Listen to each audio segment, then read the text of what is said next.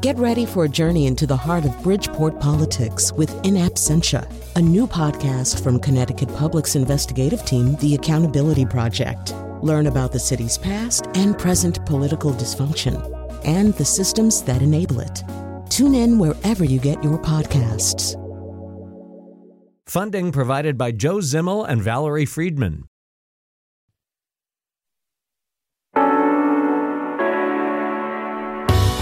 This is Where We Live from Connecticut Public Radio. I'm Lucy Nalpathanchel.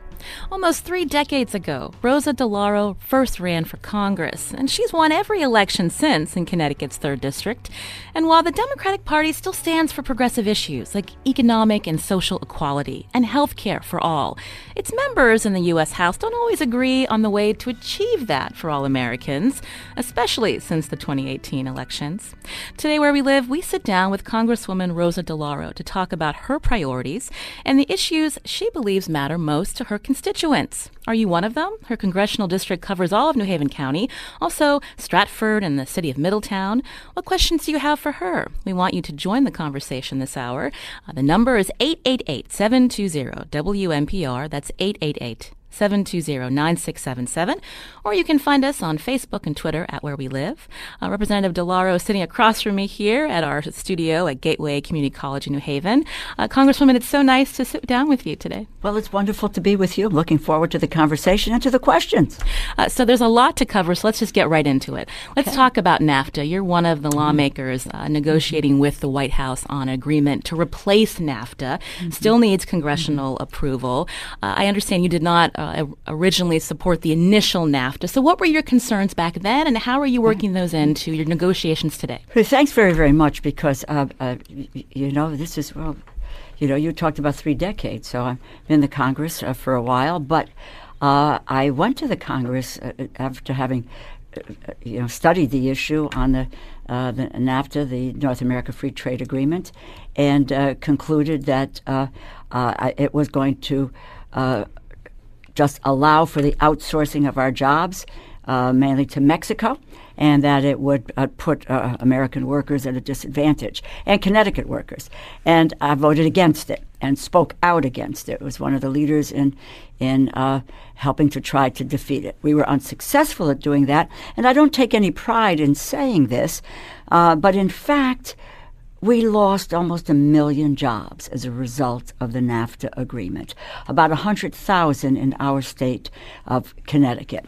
So that being said, with the opportunity to look at how we might renegotiate NAFTA, I've been very, very much involved in that effort, including being asked by the Speaker of the House, Speaker Pelosi, to sit on a 9 member working group to engage in the negotiations with the administration. So fundamentally, there are 4 areas which we focused our attention on that we believe need to be addressed and changed in some fundamental ways, and that in fact it ought to be part of the agreement itself and not in any side agreements. Or, those are labor standards, to outline what are labor standards for working Americans and what is going to allow them to succeed and to have economic security. The enforcement of those standards. In fact, you can put a whole lot of wonderful ideas or principles on a piece of paper, but unless you have an enforcement mechanism, which the current renegotiated NAFTA does not have, that we have to, really have to have an enforcement mechanism. I want to mention the issue of pharmaceutical drugs, because this is a very, very, very big issue. The public cares deeply about lowering the cost of prescription drugs. And what this agreement does is provide a gift to the pharmaceutical industry. How does it do that? It allows them to have a 10-year patent exclusivity on biologic drugs. They're the most expensive drugs. They're the ones today where you can get treatment for cancer and other illnesses, which cost $100,000, $150,000 a year. 10-year patent exclusivity locks in those prices. It also says that we're going to expand the definition of these drugs, thereby driving prices of prescription drugs here as well as overseas. Once this goes into effect, we have no recourse in order to address that with our own laws. So we've got labor standards, enforcement of those standards, environmental standards, and the issue of prescription drugs. Thank you for fitting that all in, Congresswoman. Mm-hmm. We're getting a tweet from Mara. She writes, Chairman Neal, who represents Springfield's also on the working group. She and Larson have served have closed the gap on 204 issues. She wants to know which ones, and is there anything a new NAFTA could do to stop outsourcing to Mexico? Well, the fact is, first I would just say is we haven't closed the door on any issue yet. We just received back the information from the USTR. It's being reviewed, and we will know better of what they're suggesting. So nothing has been closed yet. Just let me make that a statement. What was the second part of your question? I'm sorry. She wants to know anything a new NAFTA could do to stop outsourcing. Oh, sure, absolutely, which is why what we're trying to do is to enforce labor standards not only here but in Mexico. Mexico just initiated labor a reform program because Mexicans are being paid like $1.50, $2 an hour, which in fact drives our own businesses, which happen to take their jobs to Mexico. So if we can't deal with enforced standards in Mexico, we are going to continue to put our workers at grave risk. Vice President Pence has been traveling around trying to get more Democratic support for this new NAFTA, hoping to get an agreement by the end of the year. I mean, how close are you? Is this something that you think can be figured out? Look, it's not a question of a timeline. The issue is if we have addressed these issues, if we made changes, if we've been responsive to the requests, then we will move forward. You know, the issue has been we want to get to yes. Some people want to characterize, and I think the Vice President does this, and there are others who say, you know, there's some of us who will never get to yes. Well, that is untrue. The fact is we've been working very hard, very constructively with the U.S. Trade Representative to come to a place where we can see some agreement. But I will tell you this. If this renegotiated NAFTA is nothing more than throwing in a little bit here and a little bit there, doesn't make fundamental changes which put American workers and workers at the center of the benefits that we derive out of trade, and which we should have trade, we should derive benefits for our country, but for our workers in particular. I want to, before we move on from NAFTA, you tried visiting an American factory in Mexico. You were turned away. So tell us about that visit. Absolutely. And what do we know about standards? Well, it was a wonderful visit. And we went down. There were a group of us, four of us from the working committee were on the trip. We had asked the Goodyear company. Goodyear is an American firm with a subsidiary in Mexico. And quite frankly, they have engaged in unfair labor practices where there were some Mexican workers who tried to make changes there and get a higher pay, etc. And they were promised that their labor action would not put them in jeopardy. Well, lo and behold, Goodyear fired 57 of these workers. We tried to get in. We were denied access. We went to the plant. It was really very interesting and a little bit humorous. They had all of these people out front, you know, at the gate and telling us that we couldn't get in and why we couldn't get in, etc. Subsequently, we've written to Goodyear and hoping that we can sit down with them. It is an American company. We are members of Congress. We have the right to go into that plant and get a look at what the conditions are and what are they doing in terms of protecting workers and providing them with adequate pay. You're hearing Congresswoman Rosa DeLauro here on Where We Live as we broadcast from New Haven at Gateway Community College. We're talking with her about her district, the 3rd District. If you're one of her constituents, you can join our conversation. You can ask her a question. discussion at 888-720-9677. And as always, find us on Facebook and Twitter at Where We Live. Judy's calling from Middletown. Judy, go ahead. Judy, are you there?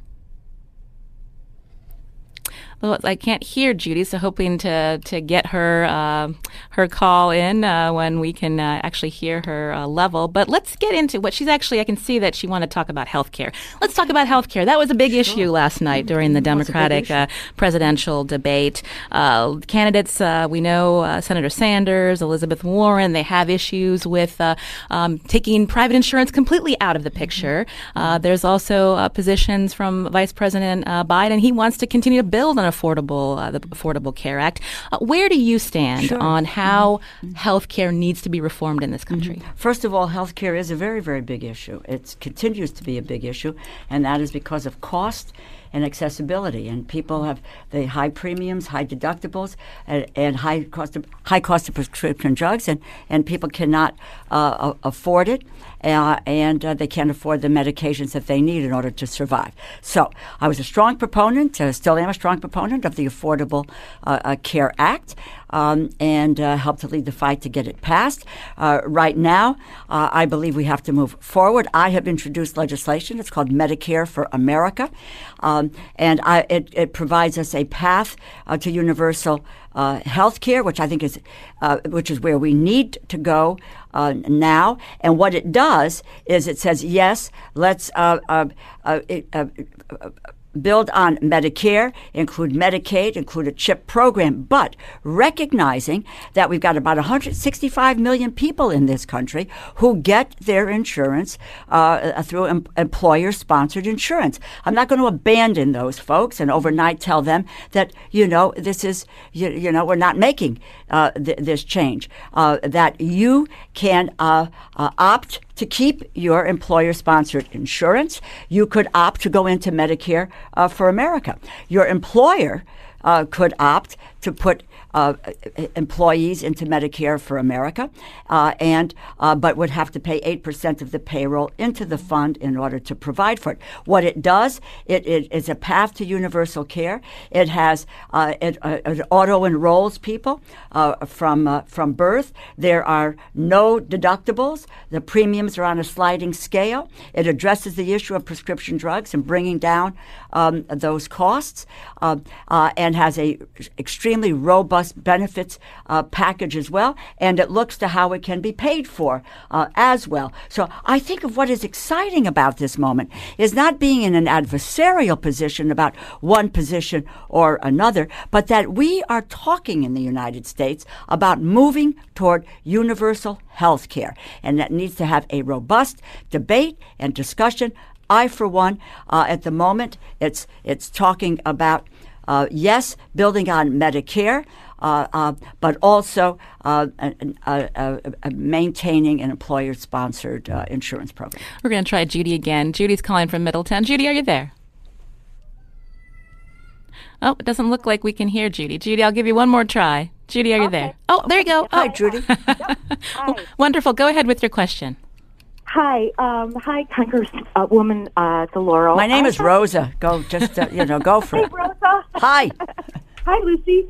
I have a quick question about health care. I'm one of those underinsured people, and I am really wondering where are the doctors' voices in this and the AMA's voices in the health care? I don't hear from them at all. In fact, what I do see is a lot of these big affiliate businesses like pro-health physicians popping up, and then the doctors make contracts with them, and then they start putting barriers to health care and deciding, what like a wellness visit, what it could provide and what it can't provide.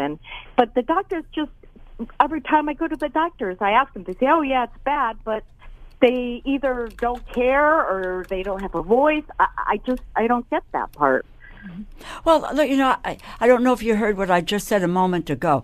I think we need to move in the direction of, as I say, universal health care with, a combination of Medicare, Medicaid, the CHIP program, enrolling people from birth, providing a substantial package of benefits for people, and no surprise billing for folks, no two-tiered levels of health care, and of making sure that we are looking at people who have disabilities. It's very strong on including disabilities and long-term care, and bringing down the cost of prescription drugs. I think that's the direction that we need to go in, and we need to have that debate. I am hopeful that we will have doctors' voices in this debate and in the discussion. It took me 2 years to put together this piece of legislation, of which we've gotten tremendous support. Actually, he used to talk about it, but one of the candidates for the presidential election, Beto O'Rourke, talks about Medicare for America, which was introduced by myself and my colleague Jan Schakowsky. Everybody needs to be at the table. That includes the doctors, the hospitals, but we have to have a process in place that doesn't create the problems that have exist now, that people cannot afford health insurance. They can't afford the deductibles, and therefore they're going without. All of this sounds great, but in terms of actually making progress, getting past the insurance lobby, where they are thinking about their profits. I mean, I'm just trying to figure out, when can we get past this gridlock? What do you think needs to happen? Well, I think, honestly, I think we get caught up in our own conversations here. Everybody is talking about how we move to universal care, whether it is, as people have talked about, Medicare for All, My Medicare for America, a buy-in, allowing people to buy into Medicare, having a public option. We try to do that in the state of Connecticut in this past legislative session. We are getting to a point at which it will move forward. What we need, you have to set the table on this. This is not going to happen without a presidential direction, because this comes from the top down, like the Affordable Care Act did. And you are listening to Democratic candidates who are talking very substantially about how we do achieve affordable health care for everyone in this country and not excluding anyone. How do you reconcile? There are some Democrats in the House. You're familiar with the Squad, where they see, your ideas being more moderate, and they want to make sure that health care for all really means cutting back on all private insurance. Why not that plan? There are different iterations of moving forward, and I appreciate my colleagues, and I welcome them. They're smart, they're energetic, they have great ideas, and we ought to, again, this is not a time to be adversarial. The stakes are too high for the American people. We need to understand that what is going to be the best direction for people to get everyone to have health care, because if everyone is covered, you drive down the costs.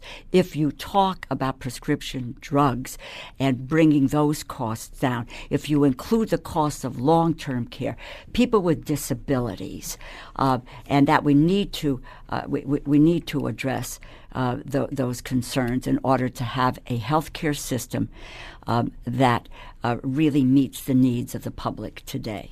You can join our conversation with Congresswoman Rosa DeLauro, 888-720-9677. That's 888-720-WMPR, or find us on Facebook and Twitter at Where We Live. Speaking of the Squad, another issue that they're pushing for that you have said that may not be the right direction, and that is a tweet from Max, who writes, Congressman Jim Himes is the only member of Connecticut's House delegation to officially come out in support of impeaching the president. Will you join your colleague and call for the president to be impeached? I will wait to see what the investigations continue to turn up. I just might say that I have no illusions about the transgressions of this president.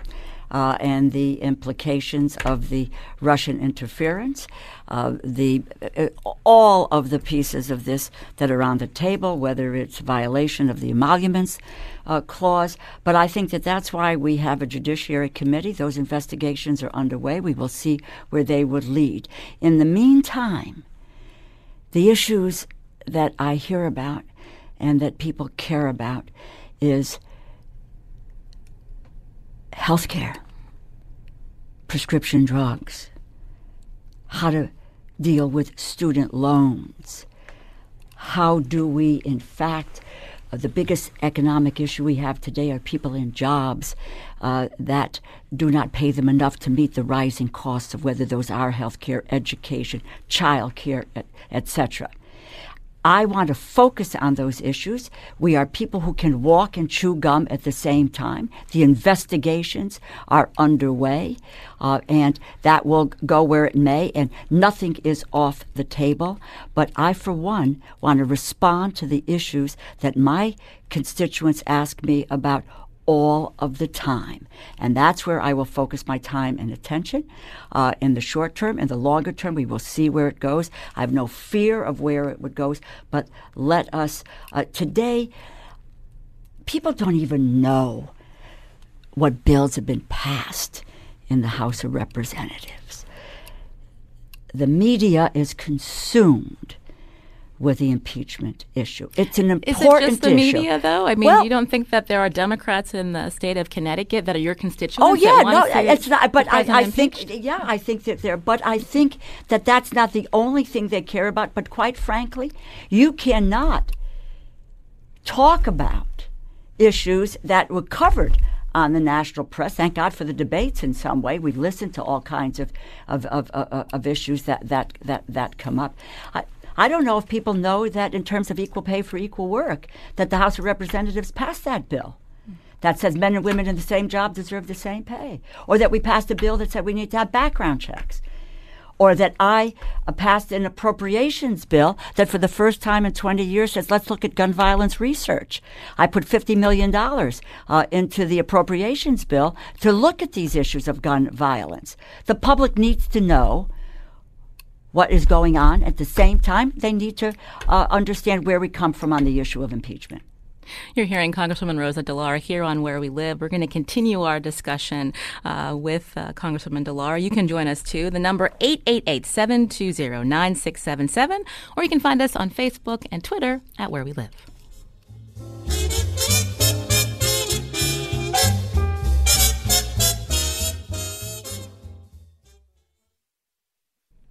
This is Where We Live from Connecticut Public Radio. I'm Lucy Nalpathanchel. My guest is Congresswoman Rosa DeLauro. She's represented Connecticut's 3rd Congressional District for 28 years. Are you one of her constituents? What questions do you have for her? The number 888-720-9677 or 888-720-9677. Find us on Facebook and Twitter at Where We Live.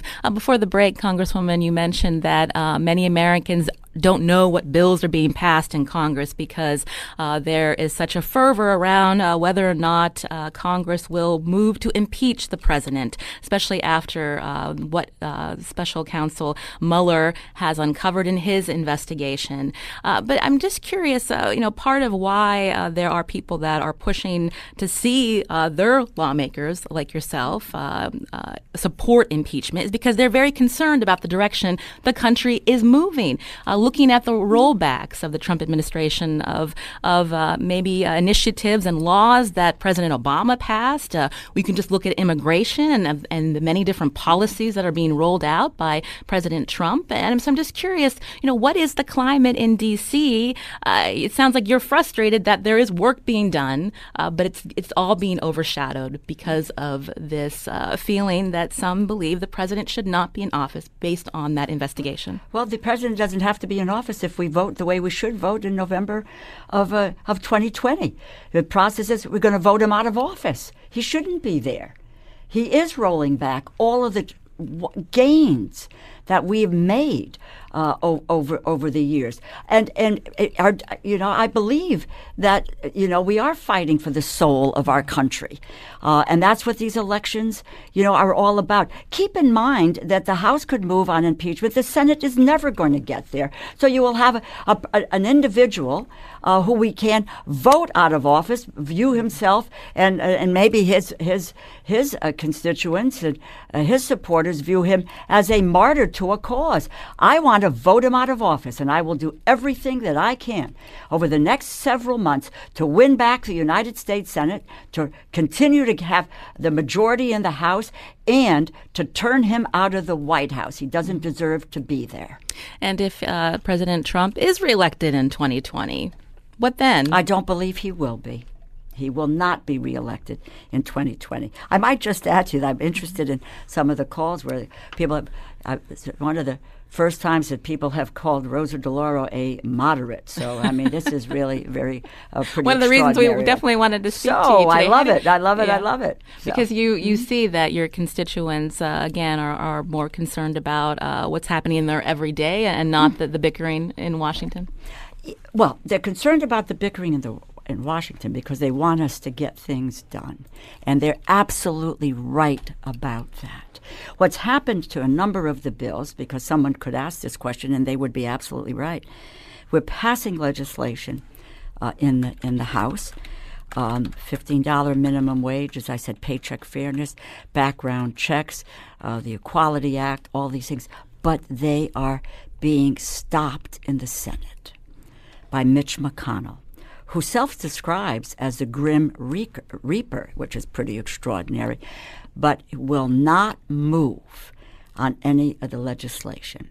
That doesn't mean that we shouldn't go forward and make the fight on these issues, because I think the public needs to know what is happening. And that I view as part of my job, is to let people know what is going on and what are the issues that I'm fighting for. John's calling from Milford. John, go ahead. You're on Where We Live.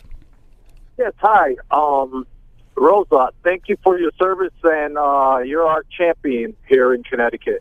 Thank you. I was wondering why the Democrats are not saying anything about the voter suppression and the stealing of a Supreme Court judge from the Democrats and so on and so forth. It feels like a Republican coup to me, because Hillary Clinton had 3 million more votes in this country than Trump did, and she lost the election because of our Electoral College, which is supposed to be smarter than the voters and vote for the person that belongs there. And all the Republicans before Trump was nominated said that he wasn't fit to be president. So what's going on here? Thank you, John. Let's have Congressman DeLauro answer that question. First of all, John, thank you so much. And Milford is a special place for me. I'm a proud graduate of the Academy of Our Lady of Mercy, Laurelton Hall in Milford, and so it's wonderful. And I thank you for your kind words. One of the points I made earlier was that so much of what is happening particularly in the House of Representatives, is not moving, is not in the public domain. Because other issues are being discussed. The very fact of the matter is, you are so right about voter suppression. But in fact, there is a very energetic and aggressive effort to look into this, to do something about it, to preclude what happened in places, even on tribal lands with Native Americans, in Georgia and other places. And in fact, what is happening, we're speaking up loudly on the issue of Russia hacking into our electoral system, with the concern of what could happen in upcoming elections. In fact, we even have appropriated money for investigations into that effort. And quite frankly, the administration and my Republican colleagues, none of that money hasn't been used yet to deal with these issues. So there are attempts. Should there be more aggressive? Absolutely. We cannot allow. The vote is sacred. It really is. So many people have fought and died to be able to vote in our country. And we cannot let any group of folks deny people the right to vote. Tom's calling from Manchester. Tom, you're on Where We Live. Yes. Go ahead with your question. Yes. Good morning, Representative DeLauro.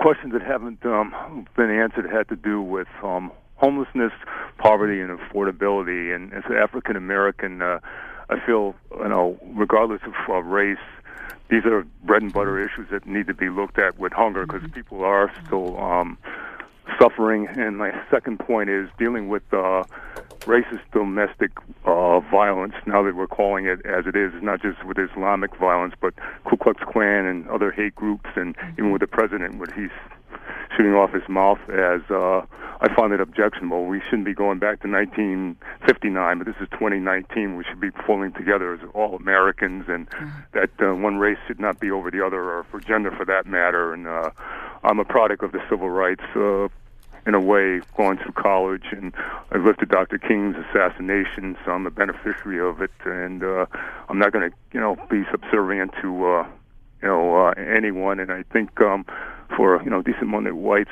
together, we need to pull together and saying that the world doesn't belong to one race, but to all of us. Well, thank you, Tom. I want to have Congresswoman DeLauro answer your question about homelessness and poverty. People are still struggling. Tom, your comments are very, very poignant, and these are fundamental issues. These are the fundamental values of this country, where.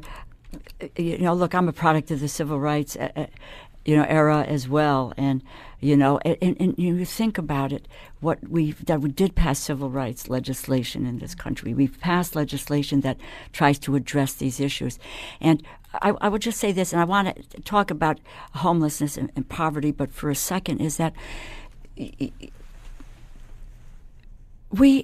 I have the privilege, and I'm blessed in the job that I have. My role is to reach out, to engage with people, with all people. I have a responsibility as a leader. I have a responsibility in my conversation with others. And I will just say flat out that we have a president who divides a country, pits one group against another, spews rhetoric that creates hate. That's not what this country is about. And we have tried to fight back and not create an environment where it's okay to denigrate people and call people names. That being said, that's why I'm going to fight as hard as I can to elect a Democratic president in 2020. That being said, poverty and homelessness. And you also mentioned, Tom, SNAP. If you know anything about me, I sit on the committee that oversees all of the nutrition programs. I have been one of the strongest voices for the food stamp program. In my congressional district, the 3rd District, 1 out of 7 people are food insecure. That means they do not know where their next meal is coming from. That's an abomination. Homelessness.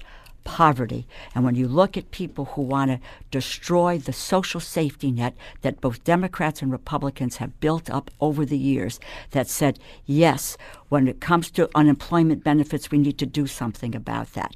When we have homelessness, we need to take a look at where our housing is and what kinds of opportunities are we going to give to people to have a decent home. We passed in 1949 a housing bill that said everybody should have a decent home. And I might add, in terms of Democrats and Republicans, it was Jacob Javits, a Republican from New York, who wrote that bill. So in this country, and I wrote a book about 3 years ago that was the least among us, waging the battle for the vulnerable. And what I found in the creation of a social safety net, and that had to do with homelessness, with poverty, with a SNAP program, with a child tax credit program, and other areas, Democrats and Republicans came together to overcome these challenges, to help to make a difference in the lives of people today. That with technology and with innovation and with entrepreneurship, which is at the basis of our country, that we have an obligation and a responsibility, a moral responsibility, to make sure that we do not leave people behind. That's where I focus my time and attention. Congresswoman, you mentioned SNAP, the Trump administration attempting to change the rules for eligibility. How would that impact your district specifically? What do we know about in terms of income eligibility? It will be, first of all, the number of children who will be jettisoned from a school lunch a program of hundreds of thousands of youngsters in our state.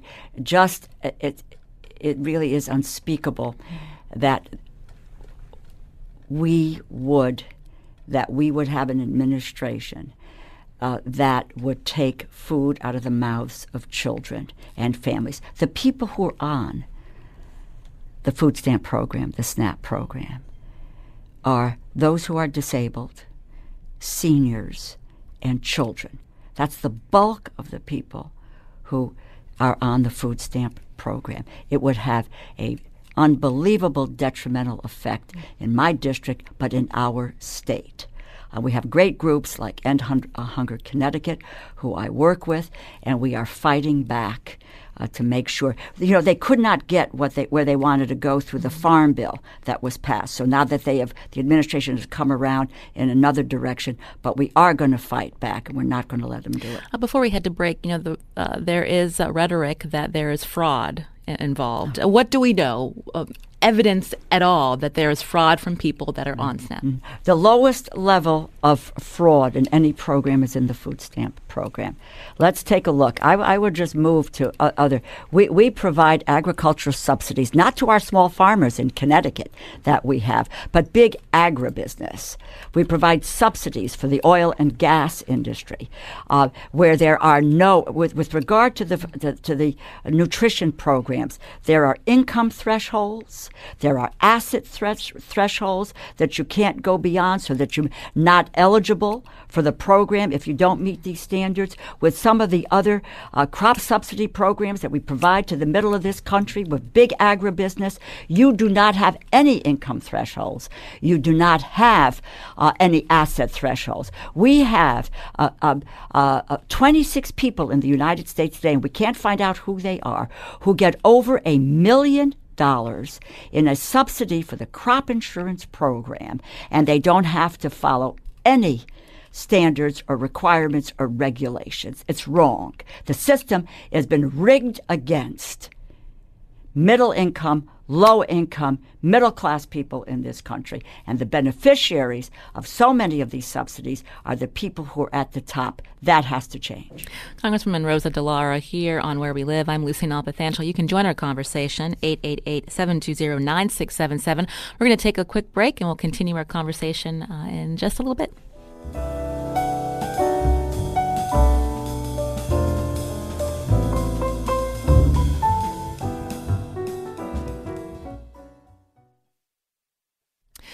This is Where We Live from Connecticut Public Radio. I'm Lucy Nalpathanchel. We're broadcasting from our New Haven studios at Gateway Community College. My guest today, Congresswoman Rosa DeLauro. She's been representing the 3rd District here in Connecticut for 28 years. That's a long time. Do you think that you'll be stepping aside anytime soon to let someone new come up to represent the 3rd District? Well, I'll let the 3rd District folks make that determination. I love what I do. I'm blessed with what I would do. I'm the daughter of an immigrant family, could only dare dream that their daughter would serve in the United States House of Representatives. I am always humbled by the opportunity that they have and that the people of the 3rd Congressional District give me. And I've been fortunate, and then over the years they have supported me and continue to do so with increasing margins. And I hope they will continue to do that and to believe that my view of my job is that I am their advocate, and I am there to fight for them and for their families, and I will, continue to do that. I think they also know about me that I'm not afraid to stand up. I'm not afraid to take on those special interests that, in my view, have rigged the system against middle-class families and working families today. So when 2020 comes, you'd hope to seek re-election? I would. Yes, I would. We talked just briefly about all these immigration policies, these administrative changes coming down the line from the Trump administration. So much attention on the southern border, Congresswoman DeLauro. A very contentious issue being money diverted from initiatives and things that could help Connecticut residents towards this idea of a border wall. Can you talk about that? Certainly. There are two pieces of it. The last piece of which you mentioned, which we were going to have a substantial fight about, is in the appropriations process. I am the chair of the Labor, Education, and Health Subcommittee of Appropriations. And the resources in this subcommittee are one-third of the programs are one-third of the discretionary dollars that we have, the non-defense dollars that we spend. So it's substantial. It focuses on every part of a family's life. Is it education from preschool to post-secondary education? It's all about mental health. It's about workforce programs, apprenticeship programs, training. It's the National Institutes of Health. It's the Center for Disease Control. Long and the short of every aspect, Pell Grants, every aspect of people's lives. It would appear that what the Senate is going to do, we passed our bill where we increased funding in all of these areas that I've talked about. Very, very proud of the bill, including the money for gun violence research, prevention research. The Senate would appear that they're going to at least short changes of about $5 billion in order to provide funding for a medieval concept of a wall which no one supports except the vanity of the President of the United States, and we can't sit around and allow that to happen. That is unacceptable because, in fact, it will mean less Head Start slots for our children, less funding for a Pell Grant to allow a child to go to school. The opportunities for job training will be curtailed, a cutback on mental health services that we have. I can't go down the whole list because there's the volume of it is, and what that would do to shortchange people. It's not programs. It's about the people that are served by these efforts. So it's unacceptable, and we will make that fight. Well, what would you say to listeners who are concerned when they hear or read on the news, see on the cable news networks, the amount of undocumented immigrants that are coming into the country, and they're concerned about America, again, footing the bill to help them despite fleeing violence, fleeing terrible conditions that nobody would want to live under. So what would be the solution to deal with people who are coming into this country and are looking for some type of status without just immediately kicking them out, which is what the Trump administration is looking to do and it has been doing?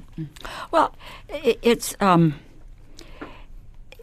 you've got two very serious issues here. One is overall immigration policy and legal immigration and illegal immigration. And we need to have legislation that deals with a broken immigration system, which we have. Now, you may recall, the listeners may recall, that in the United States Senate, they passed a comprehensive immigration legislation several years ago.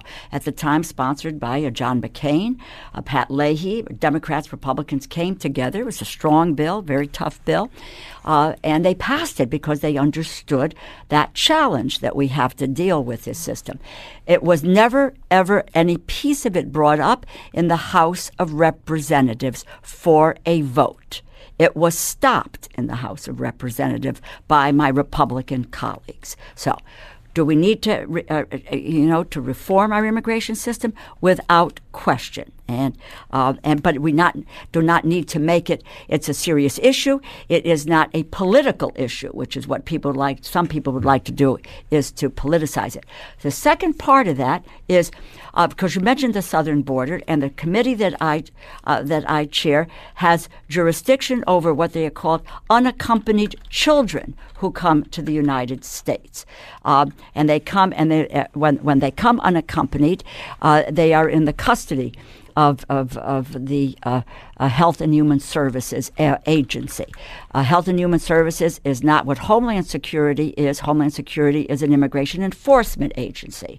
When the unaccompanied child comes, they come in. It's a child welfare system, if you will. The responsibility is to identify a sponsor, a foster home, a shelter for this child to be moved to in the shortest possible time.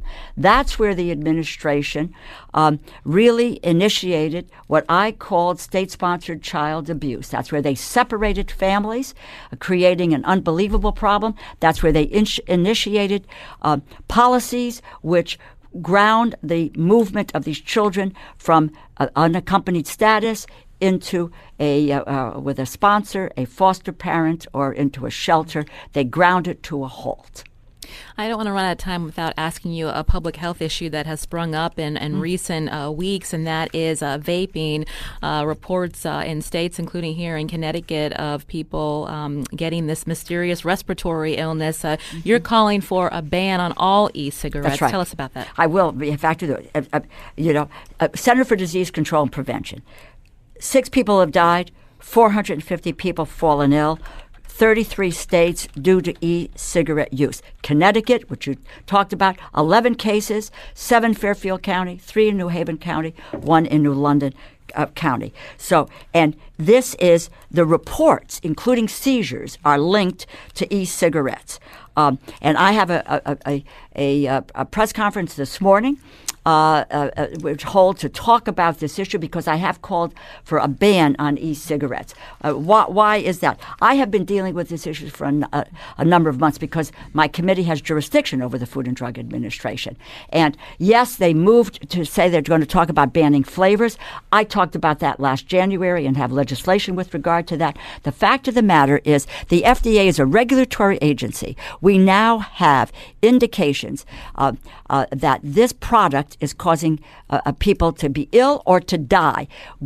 They're on the market illegally. Illegally. What we did in 2009 is said that e-cigarettes had to go through something called a pre-market review. That means that their health and safety had to be reviewed before they could come to the market. The FDA sidestepped that. And so the product is on the market illegally, and until we know whether it is safe or not safe for people and not putting them at risk, they should be off the market. Just real quickly, we know that guns in America, also a public health issue. Okay. You are pushing to appropriate money for the CDC to research gun violence as a public health issue. Any chance that this could get through the Senate, just with a couple of minutes left? We're going to fight to the death to make sure it happens. Again, and Congresswoman Rosa DeLauro, there's a lot to cover with your representation of the 3rd District, what's happening in Washington. Tomorrow you're going to actually be hosting Speaker Pelosi in New Haven about equal pay for equal work. You're someone who is a close confidant of Ms. Pelosi. Long-time friend. And a longtime friend. You're happy with the leadership that she has shown?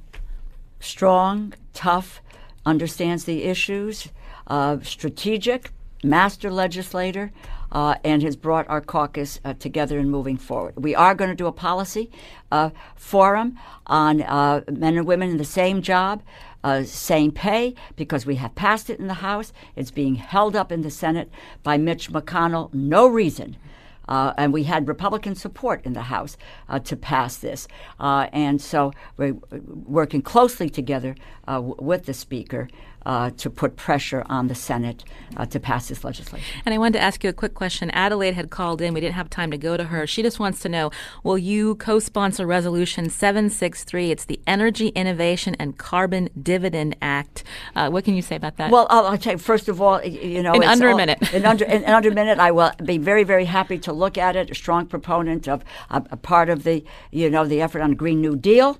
And looking at climate change as being one of the biggest problems that we have today. It's a critical and it's a crisis. I'll take a look at the legislation and make a determination. Happy to do that. Adelaide, thank you. And you said earlier, you know, voting is a basic right. It's something that we shouldn't take for granted. We just finished up a primary where you see towns and cities less than 20% voter turnout. What does that say about people's trust in democracy? Oh, I think it's unfortunate. I really do, because of what it means to cast a vote. You know, I was in South Africa for the election of Nelson Mandela, and I spoke to a young man who had been in line all night long to be able to cast his vote. And I said, why? Why did you do that? And he said to me, if I get to cast my vote and something happens to me when I leave this place, I will have at least voted once, will have had the opportunity to vote once in my lifetime.